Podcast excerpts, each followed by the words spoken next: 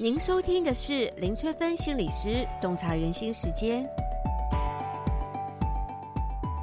欢迎收听林翠芬心理师洞察人心时间。这集要从强尼戴普跟前妻安柏赫德的世纪毁谤官司呢来看，泼脏水对一个人的心理会造成什么创伤？还有造谣毁谤者，他背后的心理动机是什么呢？强尼戴普用了长达六年的时间哦。终于证实自己的清白，在跟前妻安柏赫德互告诽谤官司，最后终于得到平反。哇，真的好不容易哦！他的两位代表律师呢，卡米尔跟班泽明呢，在接受早安美国的访问中透露，强尼戴普知道自己获胜之后呢，表示自己六年来从来没有这样开心的笑过。两位律师更进一步在节目中指出安柏赫德败诉的原因。在早安美国的节目当中呢，主持人开场没多久就直导重点，问出所有观众都很想知道的答案。主持人问说：“你们觉得赢得胜诉的关键是什么呢？”卡米尔律师就回答：“我认为关键是聚焦于事实和证据。”这也是乔尼六年来呢第一次有机会讲出真相，他终于能够跟陪审团、跟公众建立连结，告诉大家这段关系当中真正发生的事情。主持人又问说：“你告诉强尼他胜诉的时候，他的反应是什么呢？”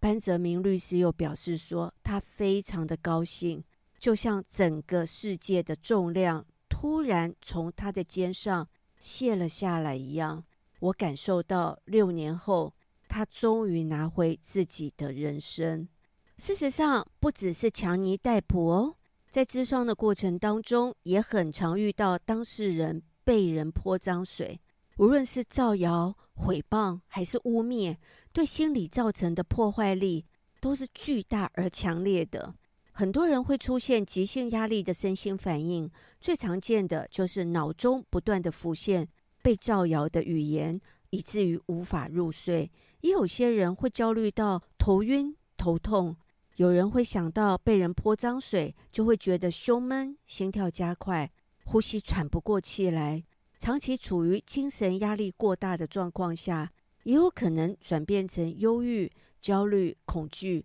恐慌等身心症状。一般造谣污蔑的脏水有下面这几种：第一种，造谣对方私生活混乱不检点；第二种，造谣对方为了名为了利出卖身体出卖灵魂；第三种，造谣对方罹患大众很惧怕的疾病。值得深思的是，何以要制造这些脏水呢？背后的心理动机是什么呢？从历来我遇过、听过的案例当中呢，我归纳出下面这几种常见的泼人脏水背后的心理。第一种心理是嫉妒心理，见不得别人好，泼脏水，毁坏对方的名誉。说个故事吧，有个女性朋友，她每一次谈恋爱呢，都会莫名其妙的分手。为了找出答案，不再重蹈覆辙，她决定拉下脸去问情人，分手的原因是什么。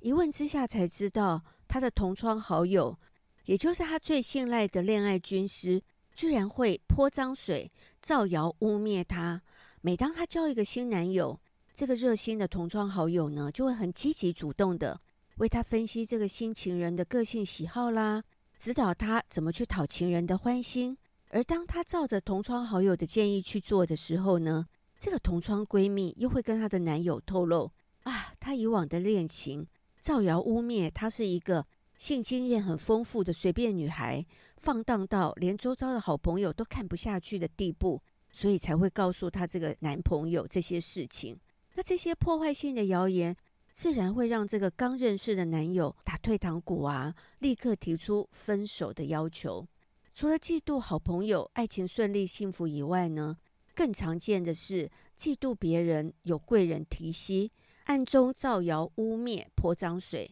像曾经有过演艺事业刚起步的很亮眼的新人，就是因为被人在网络泼酗酒啊、出卖身体的脏水而想不开而自我伤害。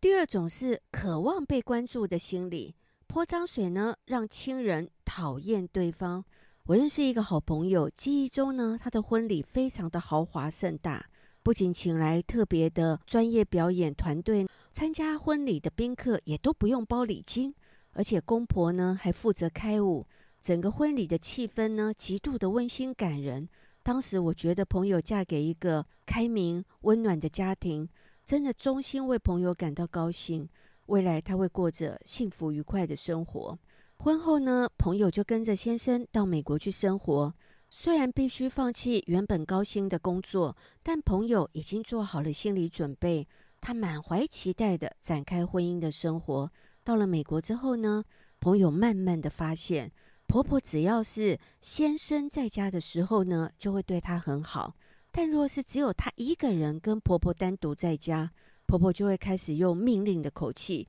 指使她做这做那。可是等先生一下班回来，婆婆立刻就会轻声细语地跟先生说：“啊，今天媳妇做了哪些不好的事，让婆婆感到很苦恼。”朋友想要为自己解释说明，先生就会说：“我相信我妈妈，我妈妈不是你说的那个样子，我妈妈不会骗我，我妈妈非常的温柔，她对所有的人都很好。”长期下来得不到先生的信任，朋友开始无法入睡。每天都过得战战兢兢，不知道又会被泼什么脏水。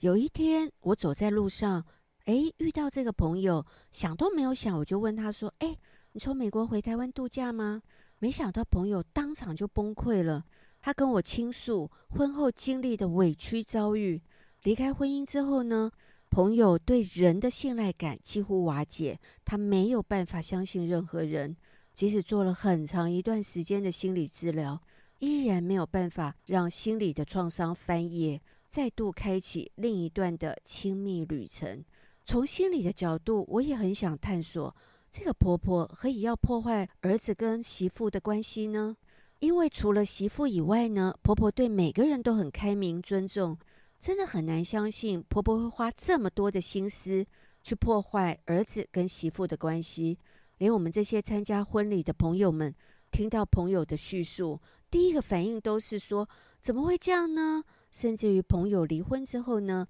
亲戚朋友们仍然认为她不是一个好媳妇，总是觉得他人在福中不知福。这么全面的被人误解，导致朋友的心理健康也被严重的破坏。第三种是报复心理，泼脏水让大家远离对方。疫情严峻期间呢，大家都很害怕染疫，却有人利用别人的恐惧心理来泼别人脏水，到处去发传单啊，散布谣言，说某某人已经确诊新冠肺炎，还四处乱跑，传染给别人。后来警方查证之后，才发现这是一桩造谣的事件。即使真相大白，被泼脏水的过程已经造成对方的身心伤害了。第四种是期望被暗赞的心理。泼脏水来增加点击率。曾经看过一个真实的报道，有一个女生呢，只是去拿个快递，不料却被别人暗地里偷拍，还把偷拍的照片上传到网络去编造已婚人妻勾引快递的不实的故事。从此之后呢，这个无辜的女性就不断收到来自各方侮辱跟骚扰的讯息。还因此罹患了忧郁症，连带还丢掉了工作。被人泼脏水之后呢，如果没有办法为自己洗白、清除脏水所产生的负面刻板印象，就可能会被无力感包围，慢慢的失去对生活、对工作的动力，进入忧郁与焦虑双重情绪夹攻的心理危机当中，很容易过度警醒，总是担心受怕，无法放松，因此。光是告诉他们不要在意这些谣言，不要被脏水影响，是没有办法让他们安心过生活的。需要协助他们清洗造谣污蔑的脏水所带来的伤痕，让大众知道谁在泼人脏水，还给他们一个清白的名誉，才能够重新展开清白的人生。这一集就跟大家分享到这里。如果大家想要了解什么行为代表什么样的心理意涵，都可以留言给我哦，我们下集再见喽。